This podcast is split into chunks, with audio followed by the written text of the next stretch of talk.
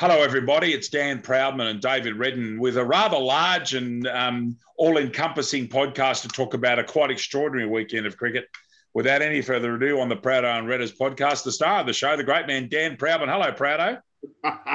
the star. You're the star, David. I'm well, mate. Um, yeah, big weekend of cricket. Three significantly big days of cricket, wasn't there? Saturday, Sunday, Monday. Massive, massive, massive. We're going to do these in chronological order, everybody. Um, and first of all, um, Newcastle District Cricket Association cricket, it seems so long ago to me. There's so much that's actually taken place since Saturday. So um, and yet this is only on the 12th of February. Uh, round results Belmont, 8 for 145 compulsory closure, defeated by Waratah, who made 3 for 147.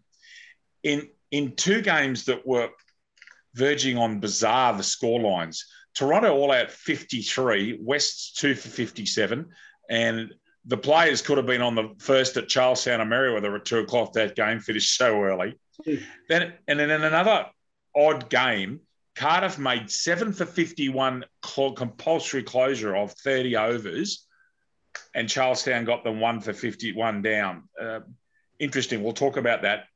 Um, in a game that has interesting permutations from Merewether and Hamwicks, Merewether made five for 175, and Hamwicks got them right at the death with the Sam Weber Masterclass.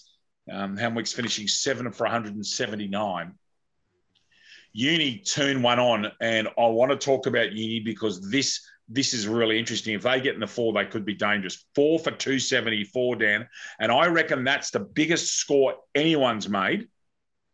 It'll go very close in these 45 other games. Hamilton, uh, Ham- Newcastle City and Hamilton, we can played a big game recently, but that's very close. Wallsend made 97 in reply.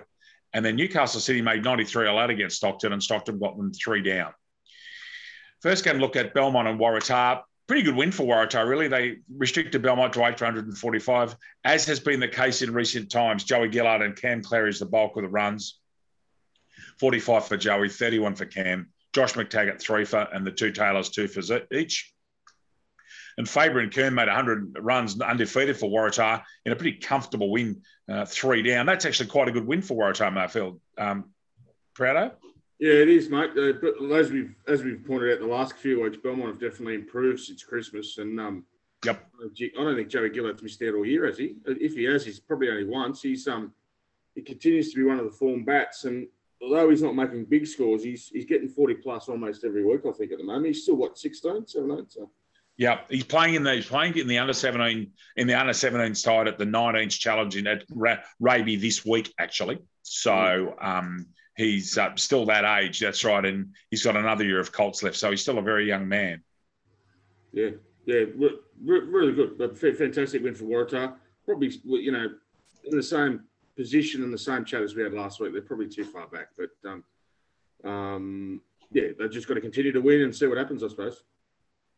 Um, that that's all you can say. I'm just going into the batting averages at the moment just to have a look at them while you're talking about that, Dan. I, have got a whole stack of pages open. So yeah, in Newcastle cricket at the moment, um, Reese Hanlon's made six, uh, sorry, 378 runs, and Joey Gillard's made 354. So he is second in the run scoring. So the top five Ben Egan from your own Merewether's made 270 on. Um, Dan Chillingworth 280, Michael Richardson 286, and that's why Charlestown are playing good cricket because their top order's really starting to find. And Dan Arms is six with 275. Joey Gillard 354, and Reese is on his own and 378. So sort of shows what kind of year um, Joey's had, has doesn't it? Absolutely. Uh, yeah, prosecutes our point very, very well taken in a quite amazing scoreline, to be honest, and probably not one that Toronto want to look at very, very uh, with much with much relish. Toronto made 53 all out um, against Wests at uh, at Harker, and Aaron Bills and Joey Price took all 10 wickets between them. Aaron Bills seven for 18, and Joey Price three for 24, and then Joey came out and made 41 off a lazy 20 odd balls, and West got them in a almost what's the word I'm trying to say, Dan? Here, um, almost a non-competitive game of cricket. I know that sounds terrible, but that's just a complete and utter shellacking. Billsy must have had it on a string. I'm sorry, I, am not trying to be unpleasant, but no. that's what it is. Well, that's exactly what it is. I mean, they didn't get on until midday too. They finished by past one. So, I reckon that's got that'd have to be close to the, the quickest game of cricket that first grade's seen, at least in the last 15 years that I can recall. And I mean, I understand West will just take the points and run. Um, I just don't know whether they thought about club championship points as well. I mean, you know, with that much cricket still left in the day, um, I know you're sort of, you know, the last thing you want to do is get anyone injured bowling in a you know, in the second innings or batting in the second innings when there's no need to. And you know, um, obviously, Kingy can do whatever he likes. Um, but yeah, they got him in seven and a half overs, two down. You just wonder whether it, I don't know. Maybe they just had enough. Maybe it was wet. Maybe we, we knew the rep guys had to head off. Maybe he just gave everyone an early mark, freshening them up for the next couple of weeks. I'm not going to double guess what Kingy's got to say, but interesting it's interesting you say club championship points. So speaking to some West players at Bowral, their second grade was one of the only two second grade games they got on, and they they're last and they won. So guess who West play in the last round of the two of the two days? Toronto. Right. Again. Right. So I would suggest you there's a fair chance there might be a little bit longer game there with 20 wickets in the offing. Uh, yeah. Would be what I'm thinking that's for club championship. I don't think there's any doubt the West will finish minor premier. I don't think there's any doubt in the world. Mm. In another interesting game of cricket that was reduced to 30 overs aside, Cardiff seven for 51 off 30 overs. Daniel standing three for seven. Isaac Wallace two for 17. And Charlestown also got these runs quite quickly, one for 52 with Dan Arms making a, a very quick and, and handy 37 knot. But again, Dan, I, I know that the wickets would have had a bit in them, but you would have thought that 50 that more than 51 was possible in 30 overs. Is that an unfair question? No, I don't think it's unfair at all. You're right. There was at some points there was 130 mil fell here on Thursday. Fair. Friday night, wasn't it? Friday. Um, so, you know, they could could have well have been very juicy. I actually didn't ask Dan or any or Chili or anyone on Sunday about it. But yeah, um, 50 off 30 compulsory close, it, it sort of did sort of raise my eyebrows a little bit when I saw it. But it could have been wet, there could have been anything in it. But yeah, another significant win for Charlestown. Um, cements them in the four again for the moment. Um, and I think we've been saying this since before Christmas that, that last round game between Merewether and Charlestown, I think it may well prove to be who falls into the four and who doesn't. Well, I've done a ladder predictor, which I'm going to talk to you about, and I've got that game being the most pivotal game of the season. I will talk through, explain what I, have done, trying to be neutral objective, which is hard when you're actually involved with one of the clubs yeah. Who's in there. But what, that's our, our job to try and look at things reasonably fairly. Yeah. You know, the, what was clearly the best game of the cricket of the week of, of the weekend. Actually, it was a superb game. Merewether five for 175, the King 75. Tom McDevitt, good to see him making runs again. 39. Mayo Nays uh, 28, and Dave Sellop also 28. Pretty good uh, performance with the bat, really. Uh, I was speaking to Dan. He said Morey was was pretty was pretty handy. And then Sam Weber turned back the clock. He's done this so many times for Hamwicks in the past. Hamwicks in early trouble, and they got them seven for 179 late. Um, I think Ben Balcombe said they'd lost them overs when we were speaking. I, I don't yeah. think that game was it played to its uh, complete completion with overs. Sam O'Sullivan and Tom O'Neill, two, uh, Tim O'Neill two for two for each, and an extraordinarily important win for Hamwicks Dan. Now, I don't think you finished this game off. Had you left at a certain stage, or did you stay?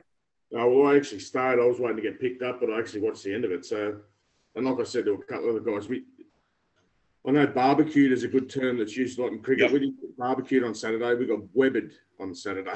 um, when very good. And so, thank you.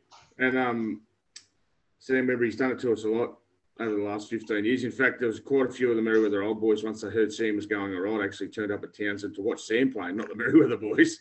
Um, so, yeah, it was uh, reduced. So, we, we Merewether made five for 175, which is probably about par, I suppose. Just um, And it rained as uh, lunch had started. It finished half hour early. So, and we had another couple of quick, in, um, very quick rain interruption. So they actually got him with two balls to spare. It's the second last ball when he got the runs. So um, what had obviously had occurred, um, knowing that the overs were, were, reduced in the way that the two-day rules work. Yes. I think Hamwicks knew that if they didn't lose anything early, um, they really had nothing to lose because they could shut up shop if, if things didn't go to plan. But in saying that, they were four for um, not many, four for eighty, um, and then the Weber boys went uh, went to task, and Matt batted beautifully as well. But some of Sam's bombs, he had three bombs. Two of them are the two biggest, two of the biggest bombs I've seen at Towns, and one was over sort of extra cover. It would have hit the top of the the old green room. Um, it was enormous. Oh my goodness, that's huge. Yeah, let, obviously, yeah, off and off Timmy O'Neill, it was enormous. Um, so yeah, uh, well deserved win for them. Throws them back into the four. Throws Merewether out of the four. Um, you know, um, yeah, tremendous win by them. That's all you can say, really, isn't it? Um, yeah, um, we'll talk about that those permutations. I think there are a lot of people that were looking around and may be glad that Uni had a slow start to the season. Um, Uni made four for 274 or 45 overs. To- young Tyler Searle opening batting where he should be batting 56. Tom Fitzgerald 34. And then Andrew Harriott and, and uh, Matt Gawthrop were put on 253, uh, sorry, 153. Buddy 109 off 71 with 13 and 5. And Matt Gawthrop, who's I think quite a technically good batsman, 55 off 33 with one and six bombs.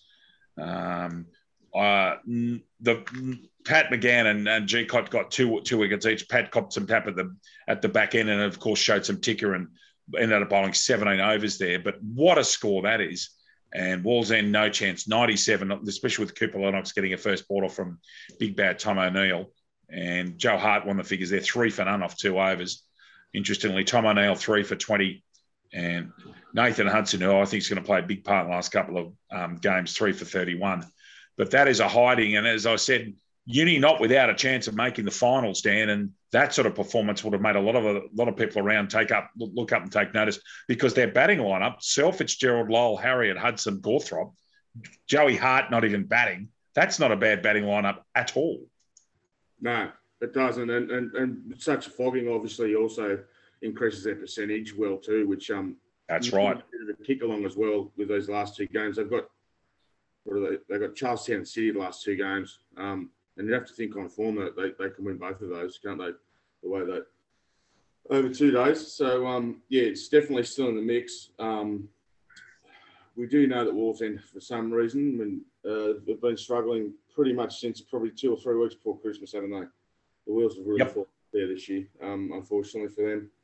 Um, and that's that'd be another disappointing effort for for his guys. But um, yeah, they can only do what they can do. Um, Buddy's smoking them at the moment, and uh, yeah, it's good to see Gawthrop getting a few with not many rocks as well. So yeah, very dangerous coming into those last two rounds. University.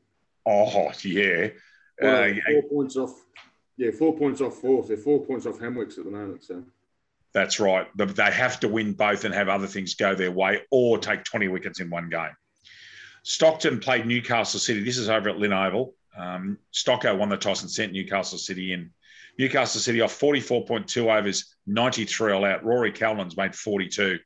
Um, young Harrison Alomes a gutsy 24 off 83, hanging around. Lewis Hextall 10 not out, making uh, putting in some time and some effort. And it was uh, the first, second, and third charge bowlers in the damage. Nick Foster, this is probably Groundhog Day, 18.2 overs, four for 21 superb figures. Jared Humphries, two for 23. And Daniel Foster, who's changed the bowling left arm orthodox spin as he did when he was younger, three for 19. So the Foster brothers, seven for 40 off 29.2 overs. It's pretty convincing performance over there at Lynn. And after a few early flutters, Nick Foster made 26. Jeffy came in and finished the business 43 not out. Jeff Kinnan. Stockton finished three for 99 with Campbell taking two for 30 out of 8.4.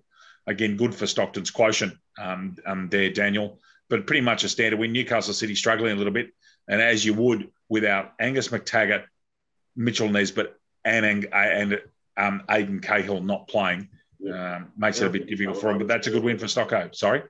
And I think a couple of others too, by the looks of it. Um, so yeah, I'm not sure what's going on there, but um, Wales have just fallen off since Christmas. I think they've won one now, one out of six. I think it is.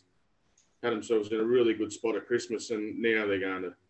I think they're going to struggle a fraction now. I think, uh, um, yeah, yeah, it, it, seems to be. I think we've spoken about it the last two seasons, Dan, haven't we? Really, um, with uh, with City, that they've just that they've fallen at the at the wrong times of the year. Um, but anyway, that is what it is. They've got Hamwicks and Uni the last two rounds, so it's not going to get any easier for them too, and I, that's going to be very difficult for them to make the four now. I think. In my mind, there are six teams that can make the four, Dan. There's one team that will clearly finish minor premier, so that's West. So at the moment, the other five sides are playing to uh, finish second, third, and fourth, and the team that finishes fourth gets to play West on a flatty at Harker, which will be lots of fun.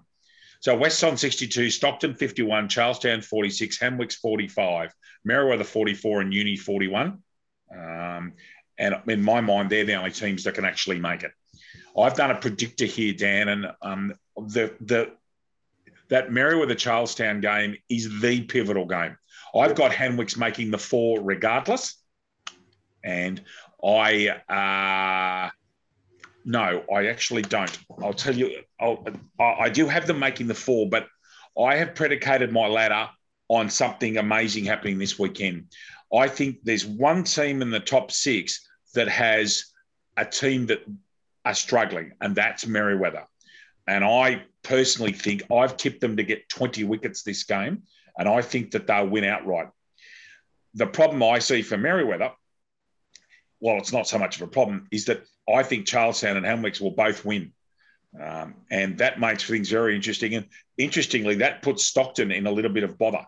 Uh, if that happens, it puts them right, right on there, just on the edge of the four. In fact, they'll be one point ahead of Hamwicks. But um, I, in the predictor I have, and I'm only going on form. Um, if Stockton turn around and beat West, then Stockton are fine. They're, they're pretty safe and will actually go close to playing a final at Lynn Oval. That's right. But I, I've got the ladder finishing um, like after this round. I've got uh, West on 68, Stockton 52, Charlestown 52, Hamwicks 51, Merewether 54, and Uni 42, which knocks out Uni out of the contention. I think Charlestown will beat them. That game's at Kahibah, and I just think Charlestown will win. That's just my opinion. We'll go through the fixtures in a minute. But that, Dan, I've done enough, Jubring. I can't ask you to, to reveal too much, but is it unreasonable to think that Merewether would certainly consider taking 20 weeks? I reckon I know who's batting first between Merewether and Cardiff if it's if that they start on time. Put it that way. Oh, I, I think it'd be in the back of Josh Geary's mind for sure. I think that I mean the first thing they've got to do, and I know it's a cliche, but they've got to make sure they win um, yes.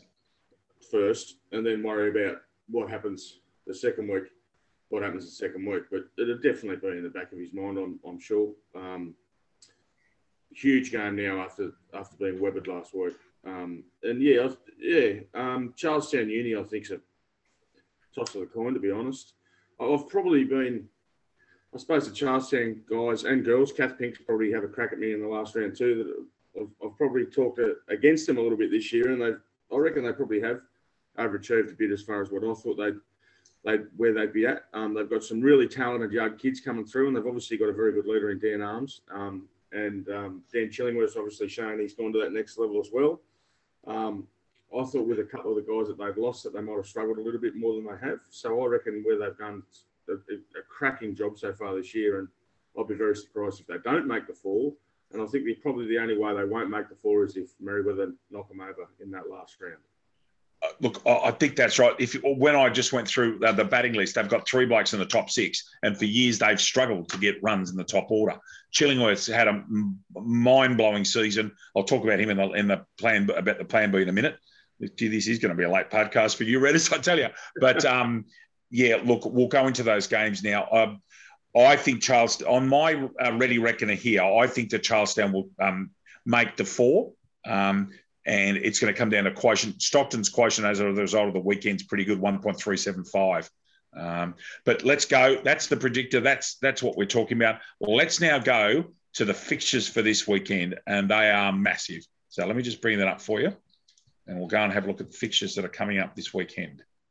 Here we go, ladies and gentlemen. There's a couple of games that don't have much bearing on the finals, but there are some that have a massive bearing. This is two day cricket, back to proper cricket, ladies and gentlemen, proper Newcastle two day cricket. We haven't played much this year. Merewether host Cardiff at Townson. West host Stockton at Harker. City host Hamwicks at Learmonth.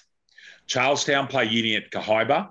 And the last two games don't have much influence on the uh, four unless Waratah win outright, which I don't think they'll do. Waratah playing Belmont at Waratah and Toronto host Wallsend at JR Ron Hill. Um, we've just been speaking about it for a while. That Merewether Cardiff game is massive. Merewether, basically, everybody that's in and around the finals, and this is a dumb statement, but really need to concentrate on winning two games of cricket if they can.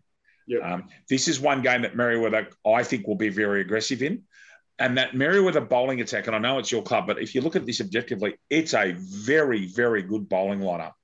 If you, you've got the two old fellows, the two spinners, um, Salop, who's been outstanding this year, to quote a Dan Proudman word, and Tim O'Neill. And then you've got Cuddles as first change backing up the two Sams, including Newcastle's premier all-rounder or alleged premier all-rounder Sam Holding. It's a very good bowling lineup. And, and, and Jeremy Smith as well. and Jeremy Smith. So there's six. Yeah. Yeah. So he's probably a little bit underrated, especially at Townson too, because it seems to be playing a little bit low, which obviously brings in those hoop and left arm seamers that he bowls really, really into play. So, um, very good sportsman, Jeremy Smith. Very handy footballer for Warners Bay Football Club as well. Very, very fine left footer. Um, big, big game for Merewether. Western yeah. Stock, yeah, it really is. And as I said, I, I believe that Merewether will be targeting 20 wickets. Western Stockton's a massive clash. West getting tuned up for the finals, and they'll, they, as we know, they'll get a final at Harker. That I don't think they can be stopped from doing that unless Stockton turn around and beat them outright and something remarkable happens. But I think it's pretty safe to say West will finish minor premiers. Stockton playing pretty good cricket of late. This will be a really good test for my boys. Um, we played West in a one day earlier in the year and, and didn't have a great day out. West were great. So I'm sure that everybody will be just tuning himself up. Stockton will have one eye on that four and be very, and it'd be great to see my boys get in there and make a score and put some West under some pressure because, quite frankly, Dan, um, Wests have been playing pretty comfortable cricket of late. Is that a fair statement? Yes, it is, and it happened last year. And you know, I think you'll remember they got a sort of yes action leading into the semis again last year, and um, lost a couple in a row. At least lost the last week. They might have lost the last two weeks, I think. Um, um, and then obviously didn't play the semi. And and look, I, I, think Stockton are a massive chance in this game. To be honest, um, they've played hard cricket the last few weeks. They've got hardened cricketers as well guys who have played a hell of a lot of cricket in the last month. I'm talking to your Fosters and your Gininans um, and those guys. Um, you know, Jeff's, Jeff must have had eight digs in the last three weeks, I reckon. So, um, you know, and he and he's really missed out. So he he's a he's a massive player in this. I, I actually think that Stockton can roll him, to be honest with you. Newcastle City and Hamwicks play at Learmonth. It's Newcastle City just on the edge and struggling. Helmwick's Hamwick's have actually got a simple task. They win both games, and I reckon they're home. And um, big game. Hamilton Wickham starting to get going. Still one or two questions about their top order, but when Matt and Sam put on 100 runs between them out of 179, and if they start to take flight, that makes a whole different thing. And remember, Reese Hanlon is the form batsman in all of Newcastle. Jack Hartigan's coming back from a lot of cricket in the last couple of weeks, including playing in the 19 State Challenge at Campbelltown. And Ben Balcombe's still a very, very fine representative keeper. So, look, I think Hamwick's a favourite there. City struggling a bit. I think they'll be missing a few again. And I think Hamwicks will make the very short trip across to Learmonth. I think they'll take care of business there. I think you're right too. I think Sam come off a very, just very quickly, Sam come off a very short run against us. Um, and I know Matt actually bowled, I think he, he, probably bowled four or five overs against us, which is by far the most he's bowled this year. He's got a, a really, really bad right shoulder. Yeah. Um, so both of them bowling and obviously doing what they did with the bat, like you said, they're, they're a completely different team when they can back up, you know, your Hartigans and, and your Hanlons um, in that top order. So yeah, look out there and, and the way that City are travelling. Look out, Hamwick's the Hamwick Steamrollers kicking over. Um, Bartlett, Labass, and uh, um, and Not have been pretty tidy for them this year as well with the ball. Yeah. Charlestown and Uni is a massive game. Um, this, I think, this is the game um, people find for this strange, given that Stockton and West is one and two. I actually think this is the game of the round. This is a very difficult game to predict, though. Unfortunately, the forecast again, would you believe, is not great. But I think this is a phenomenal game. Um, I had a message from a, a, Charlestown colleague who I won't, won't name, who said that he reckons that Uni will be worried about Daniel Chillingworth. And um, watching Chili play for Lake Mac and for Newcastle on Sunday, which we'll talk about in a minute. I just think this game's got so many permutations. If Uni put their best strength side in it, they're they're at least a 50% chance. Charles Charlestown have been playing great, great cricket. Uni's quicks, I think, shade Charlestown's, but Charlestown spinners chase, shade Uni's. And it's a matter of, I think, who can get a reasonable score. And well, obviously David, yeah. but I think if whoever bats first, they can put a lot of pressure on. This is hard to pick. Where are you at with it, Dan? Well, it just depends which uni turns up, I think, Dave. They're just so unpredictable. Their bad's terrible and their good is outstanding. And there doesn't seem to be a hell of a lot in between. Um, so, you know, if I was to have to have a bet, I would have to put my money on Charlestown for the simple fact that they're um, uh, they just don't have that massive um, swing between what their good and their bad is, you know. Um, but if Uni turn up and do what they've done, you know, sporadically during the year, you know, if Harriott goes off again or if Gawthrop goes off again, well, then, you know, anything can happen. But I, I just think that Charlestown have, been really steady um, all year. And, you know, I, I, just think that they might just have enough for them. And I think whoever loses this, to be honest, Dave, probably is out. It's a massive game. And the one player that I, we haven't spoken much about who is due for a decent score is Nathan Hudson. He's been getting wickets, but he's also due for a score. And I know that he's determined that. And speaking of the weekend, good fella, the little man, and uh, he was there helping out on, on Monday, actually, for, for Lake Mac. Waratah, Mayfield, and Belmont play at Waratah. Um, this is actually a hard game to pick because Belmont have been vastly improved. Um, I've been impressed with Lachlan Taylor this year. I think he's come on quite a lot as a as a as a genuine off spin bowler. He's not an arm bowler. He does put his shoulder into it. I think he's actually playing good cricket. Um, Josh Claridge is starting to get runs in the second half of the year where he struggled in the first. And Belmont, their young blokes are going well. Burke, Claridge, Urquhart, Gillard. Um, tough game to pick. Perhaps Waratah only because they're at home. That's all I can think of. Yeah, I think that's probably enough to, for me to sway towards them. Um, but yeah, the, the, both sides have been, you know, a little bit inconsistent as well. I think it'd be fair to say. But yeah, Waratah at home, I think, should get the chocolates. And I think Toronto uh, will be glad when the season's over. To be quite, they've had a tough year. I think Wallsend will fix them up out there at JR on Hill. I, I, don't, I can't see much else than that happening unless someone decide, like Brown or someone did, or Summers decide to really turn it on and strike hard. But I think that Wallsend are clear favourites there. If they're going to win one, they'll win this one, won't they? Because Wallsend yep. don't, not much trouble at the moment. Ladies and gents, Dan Proudman's um, scored five games for Newcastle in his representative scoring career, the Newcastle's own side. And he's the lucky charm. Newcastle, uh, they've won them all. But Dan, what a game of cricket we witnessed on a juicy Bradman Oval deck on Sunday. Newcastle 151 in the state championship final, defeating the ACT Southern Districts 149 in one of the best games I have ever seen. I know you've seen a couple of wonderful grand finals, the one I hark back to, that Hamwicks Merewether game. But what I, would rather turn over to you and let, let, get your. I've got my own opinions on it. What did you think of the game, and what did you see? And and I, I'm I'll open up and saying, wasn't it? It was a fabulous game of cricket. it was just wonderful. It was wonderful from the start, and um, you know, it's amazing how many times these these games that aren't high scoring are just absolute crackers. You know, um, there must have been four or five significant turns in.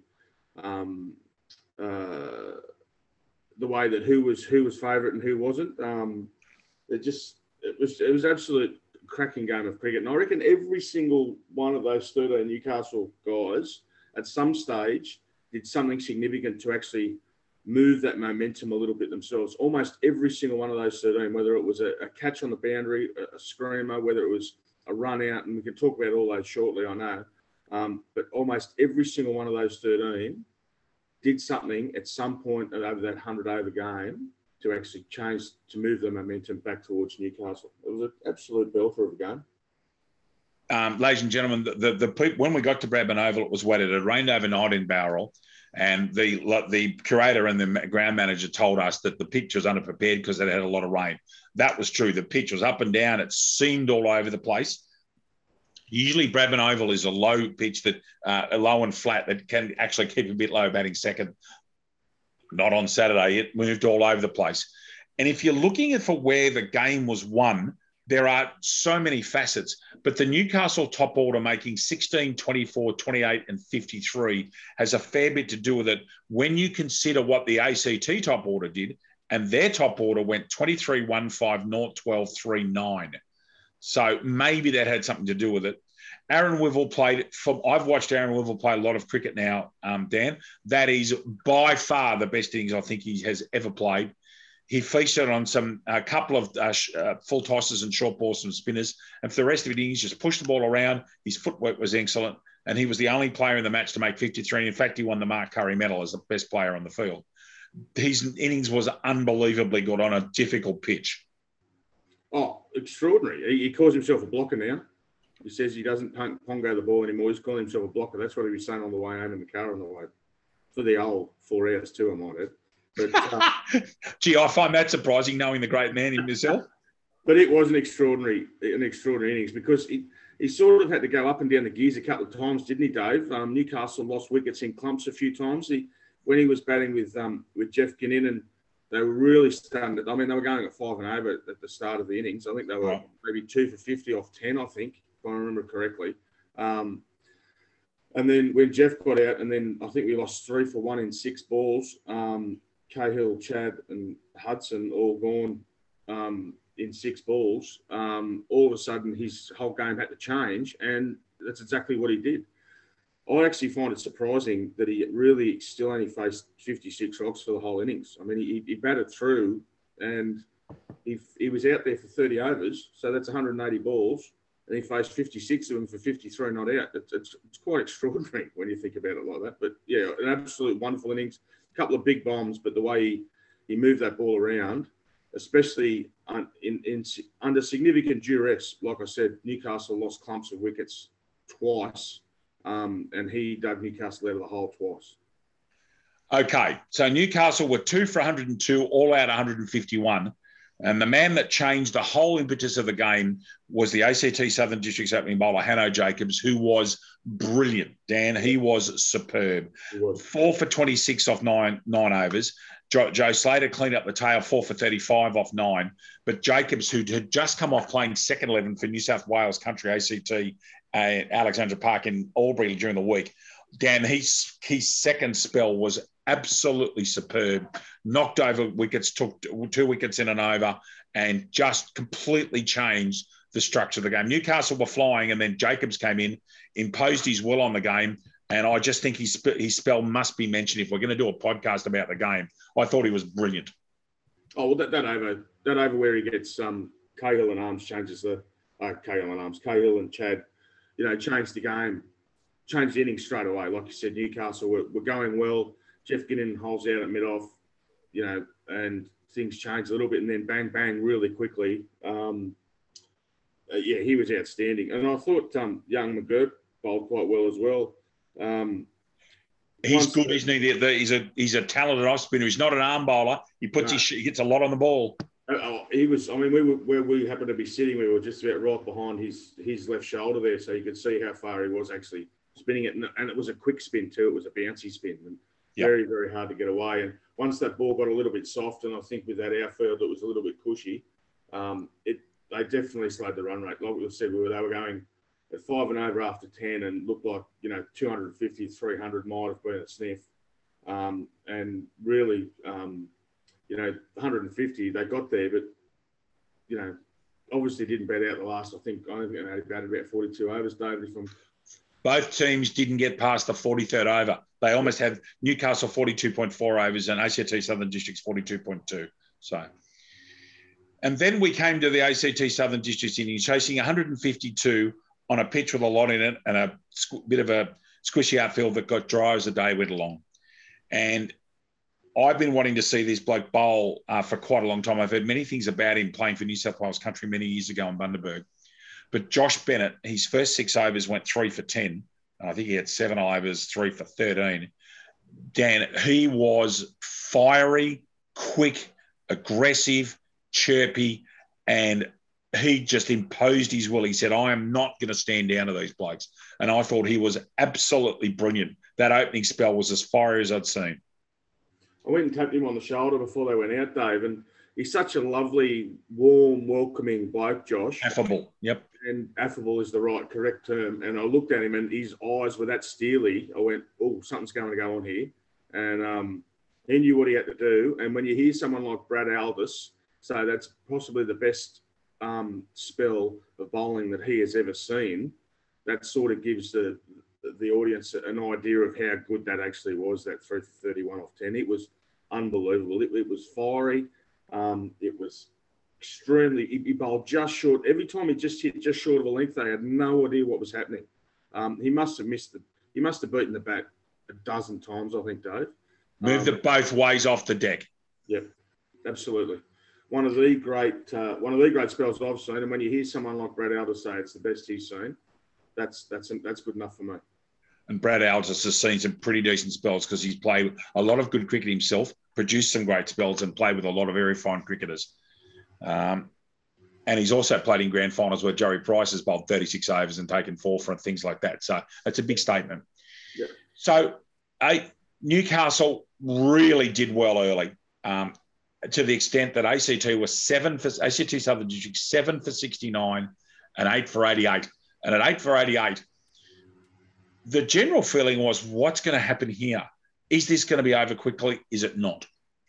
So eight, nine, and 10 made 19, 42, and 19. So Ethan Bell, 19, Ethan Fitzpatrick, sorry, Eric Bell, 19, Ethan Fitzpatrick, 42, Joe Slater, a very gutsy 19, and Finn McGurk was the last man left, four not out. So ACT worked their way through a superb knock by Fitzpatrick. I would very much doubt he's played a better knock than that. 42 off 61 with four and one. Excuse me. But we'll come back to Bell in a minute. So they were, when Bell got out, run out, and it, was an extraordinary run out. He hit a ball to uh, long off. Nathan Hudson got the ball about half a metre inside the marker cones, and Jack Hartigan ran across and threw the ball from the side screen to Ben Balcombe on the fly.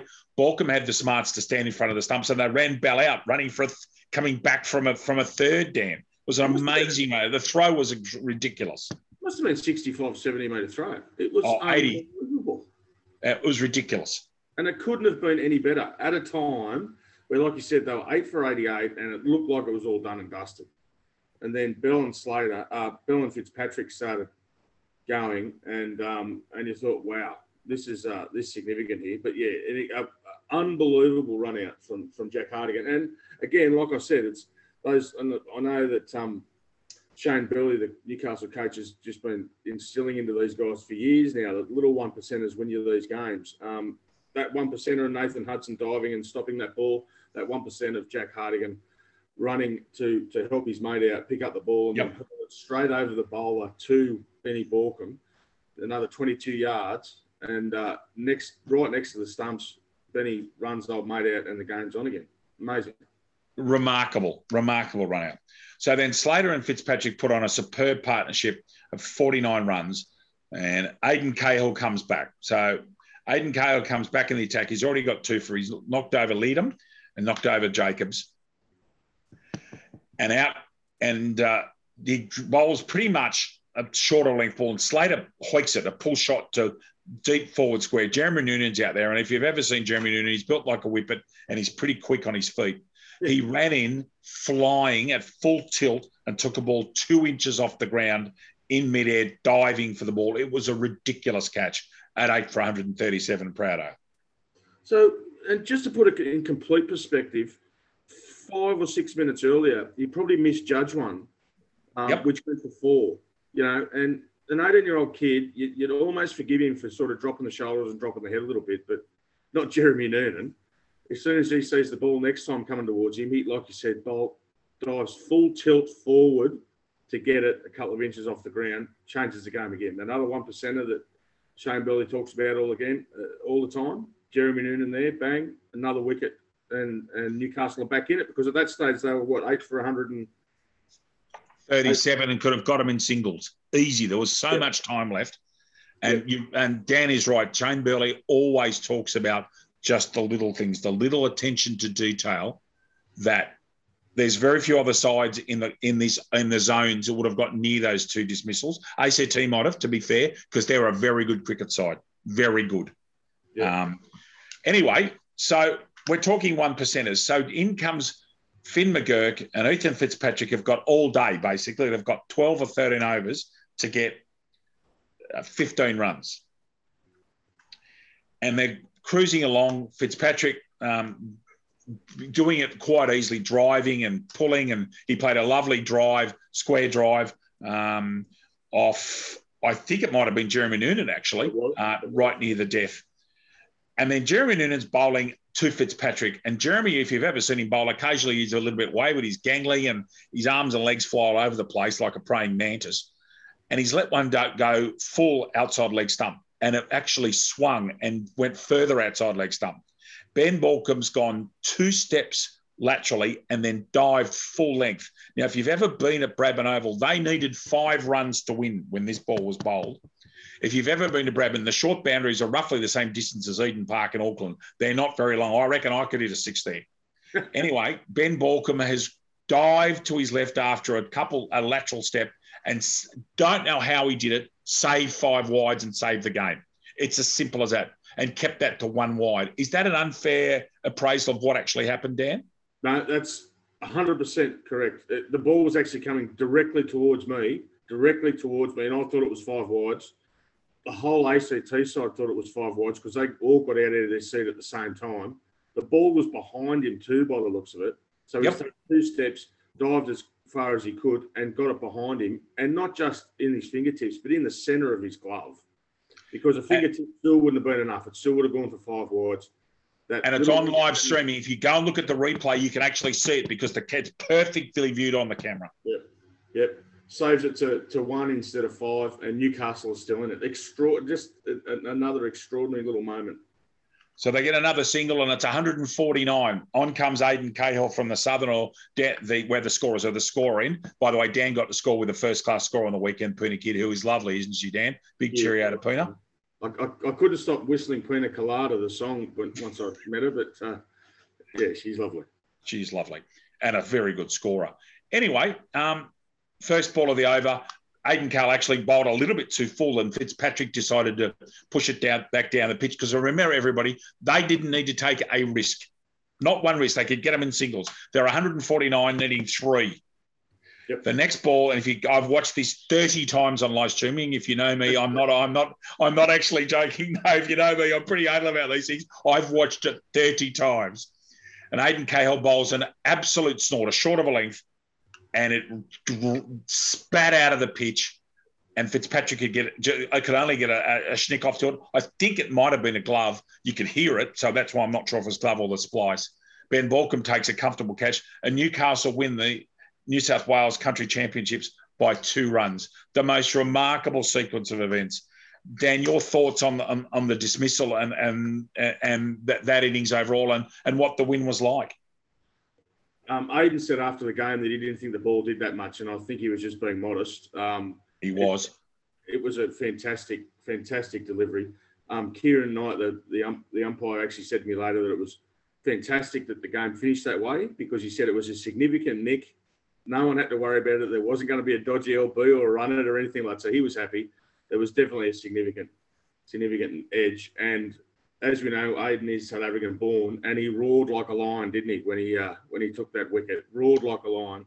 Um, extraordinary finish to the game, um, and yeah, uh, and you, you just felt so bad too for, for young Fitzpatrick, who had done so much and dragged ACT yeah. back into that game, and you could just see how dumbfounded he was. Um, he couldn't even actually walk off. He walked a square leg and just yeah, did his own there for a little while because he was just so gutted that he'd done so much and and fallen, you know, two runs short. And the first person to shake his, the first two people to shake his hands were Nick Foster and Daniel Chillingworth. Both of them are pretty good sports. Uh, Daniel Chillingworth, I might add, t- three, one for 38 off 10. He was uh, excellent as well. Did a very yes, good job with his leggies. Look, go and watch the end of the game if you get a chance on live. It's still there. It'll be there for in perpetuity. Go and watch it. It's just the most amazing sequence a remarkable um, Newcastle winning three championships in a row. Dan, um, I've just seen it tonight. It's got his, his medal there, which is great to see. And again, Dan Proudman's scored five games for Newcastle at zone level, and Newcastle's won them all. So he's definitely the lucky charm. But three wins in a row to Newcastle. That hasn't been done for a long time, Dan. uh, against a very, very, they're clearly the best two sides in the state. They are clearly the best two sides. Um, your thoughts on AC? I'm not trying to be magnanimous. I thought think they're a very good, well drilled, efficient, disciplined cricket side. Is, is, that all fair? No, I, I agree completely. I, I, don't want to um, be be critical of any of the other sides, but after seeing what was in that in, in the north zone, the northern zone um, at Terrigal a few weeks ago, they were definitely better than those other three sides. I think. Um, so yeah, I, would imagine that, and I saw Riverina obviously last year, and they were better than them. So um, they should hold their their heads high. And just quickly, I, I, know we sort of mentioned Chillingworth, but that that, that ten over spell for him was outstanding. And what I loved too at the end was that there was two 18 year olds who, instead of running away from the ball, told the skipper, "Give me the ball and I'll bowl." And you know, when you got Noonan and and Cahill who were happy to, to grab the ball when uh, you know at right at the death, um, you know, it says a hell of a lot for both those boys and um, and the whole culture that um, that Nick Foster and, and Shane Burley and yourself have uh, have created over the last few years in this in this squad. Um, I think the culture actually got them home just as much as their ability, to be honest with you, mate.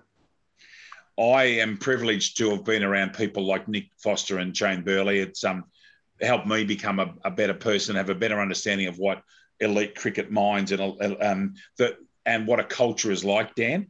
Um, you come from a club that I think one of the best things about whether people like or dislike Merewether, no one can say that they have a black club culture because they don't. Mm. And you know what that's like from the inside out. Now you're very much a, a pillar and a part of our Newcastle structure. And it is, I'm, I'm Dan, Dan and I were sitting there on the edge of the change rooms watching the guys having cigars and scotch on the end of it all, just sitting back absorbing it in. And we've both been around sports clubs enough to know how much it meant to us. It means the world to me. And I know it does to you. Um, congratulations on, on, on winning a, a, medal and being part again uh, uh, of, a, of a championship winning side. Well done, mate. And it's fantastic to, to have you on board as our scorer. It really is. I know we're on our own podcast and people are hearing this, but I want them to know that I'm genuine. Yeah, thanks, Dave. Yeah, it was a privilege to be part of it, just to to to see how the, the, the guys play and, and, and that that level of cricket is a really, really strong, strong um, level of cricket. Um, they should be very proud of themselves. Absolutely, I think so. Um, look, what I'm what I'm going to do um, just quickly uh, is just quickly mention the uh, Plan B regional bash that was played. This has been a long potty so far, but Lake Mac played first on the on the Monday morning, made 204 off 20 overs, an unbelievable performance. 140 odd between Armsy and Dylan Hutter, who came in as a rather handy marquee. Daniel Proudman, uh, Daniel Arms 68 and uh, Dylan Hutter 84. And the Northern Inland Bowlers could only muster up 95. Dan Chillingworth in the middle of a great day, three for 16, and Daniel Bailey, three for eight. So Lake, Lake Mac Dan got to qualify for the final, and they came up against, you wouldn't believe it, they came up against ACT with 11 of the same guys. And uh, ACT, a very good T20 side. I had the privilege of watching the whole game. I didn't see the first game. ACT Aces made, uh, they were flying. They made 746. Um, uh, that, there was a swathe cut through by Dan Chillingworth in the middle order, but Josh Daines and Mark Solway, who didn't play on Sunday, made 33 and 24 respectively. Dan Chillingworth having a great day, three for 10 so six for 27, six for 26 for Dan Chillingworth in eight overs is superb. Uh, Jeremy Noonan took two for. And then in reply, Lake Mac started off very, very well. Um, Daniel Arms 40, Dylan Hutter 28, but it fell away after that. Only Jack Hartigan, Adrian Chad made double figures. They ended up five for 113 with an excellent bowling performance from Lake Mac. Uh, sorry, from um, from ACTA. So Scott Moon, a two for 16 bowling, uh, death slow balls that just died. And Finn McGurk, who we spoke about, won the best player on the ground, three for 16. So a pretty decent performance from Lake Mac, but ACT Aces too good in the long run after a flyer of a start. But it was great to watch Jalen Chillingworth. And on that SCG pitch, it was doing a bit. He was superb. Dan, but congratulations to Lake Mac for once again making the grand final. Yeah, they were just dirty. They've stumbled at that final hurdle twice. Yep. But, um, you know, it's, it's an enormous effort to get there. Um, in the first place. Um, so yeah, congratulations to them. Um, another big weekend for Dan Arms too. He was so unlucky on Sunday. I think he got the only ball that didn't bounce on Sunday. Um, well, that's exactly the same thing that happened to him on day three at Tugra. Yeah, the exact it was the exact same ball yeah. basically. right arm around the wicket going about ankle height. If any of you have ever seen the footage of uh, watching Curtly Ambrose bowl Greg Blewett on that, 10, that test match in Perth and the cracks, just re- just react, reenact that as a left-hander. Arms he's copped it twice. He was looking good too. Geez, his footwork and he's so compact at the moment. Dan yeah. Armsy. Um, and there'll be a lot of that Newcastle players being considered for the New South Wales countryside. Not going to mention names. I don't know who's been. I've got no idea. Um, but um, yeah, look, let's just wish. I hope that we get. I, am pretty confident I know who the captain of the New South Wales countryside will be. But after after that, um, and I would hope that Josh Bennett certainly gets considered after an absolutely unbelievable spell on Sunday. Dan, it was your your analysis of that, and particularly the comments from Brad Aldis, who um, when he's not joking around, he's actually pretty good company and a pretty smart bloke. Yep. Dan, thank you so much for your time. Uh, it's been a long podcast tonight. I'll, uh, but it's been worth it. There was so much to talk about. Massive weekend of cricket. I just hope the weather racks off and we get 90 overs on Saturday. That that's my concern. That's all we want, isn't it? We just want a level a level playing field for the last four weeks and uh, well, the last eight weeks really, when you consider the finals and the uh, yeah. So fingers crossed we get on, mate. Indeed, I'll have to keep an eye on live scoring. I've got to work this Sunday. We're a bit Saturday, a bit short of of staff, so I'm doing a 12-hour split on Saturday. So I'll be watching live scoring very closely and keeping a close eye on all scores. Good luck to Merewether on the weekend, mate. Hope things go well. Thanks, Dave. On behalf of Dan Proudman, this is David Redden. It's been our pleasure bringing this podcast. It was a pretty momentous weekend of cricket. And again, Newcastle, the champions of New South Wales for the third time in a row. ACT, ACT Southern Dixies, you were superb. You put on one of the best games of cricket I think we've ever seen. Uh, Dan, thanks, mate. Take care. I'll see you next week. Yeah. Good on you, mate. Cheers. On behalf of Dan Proudman, this is Redders. You look after yourself. Love you all. We'll see you all very, very soon.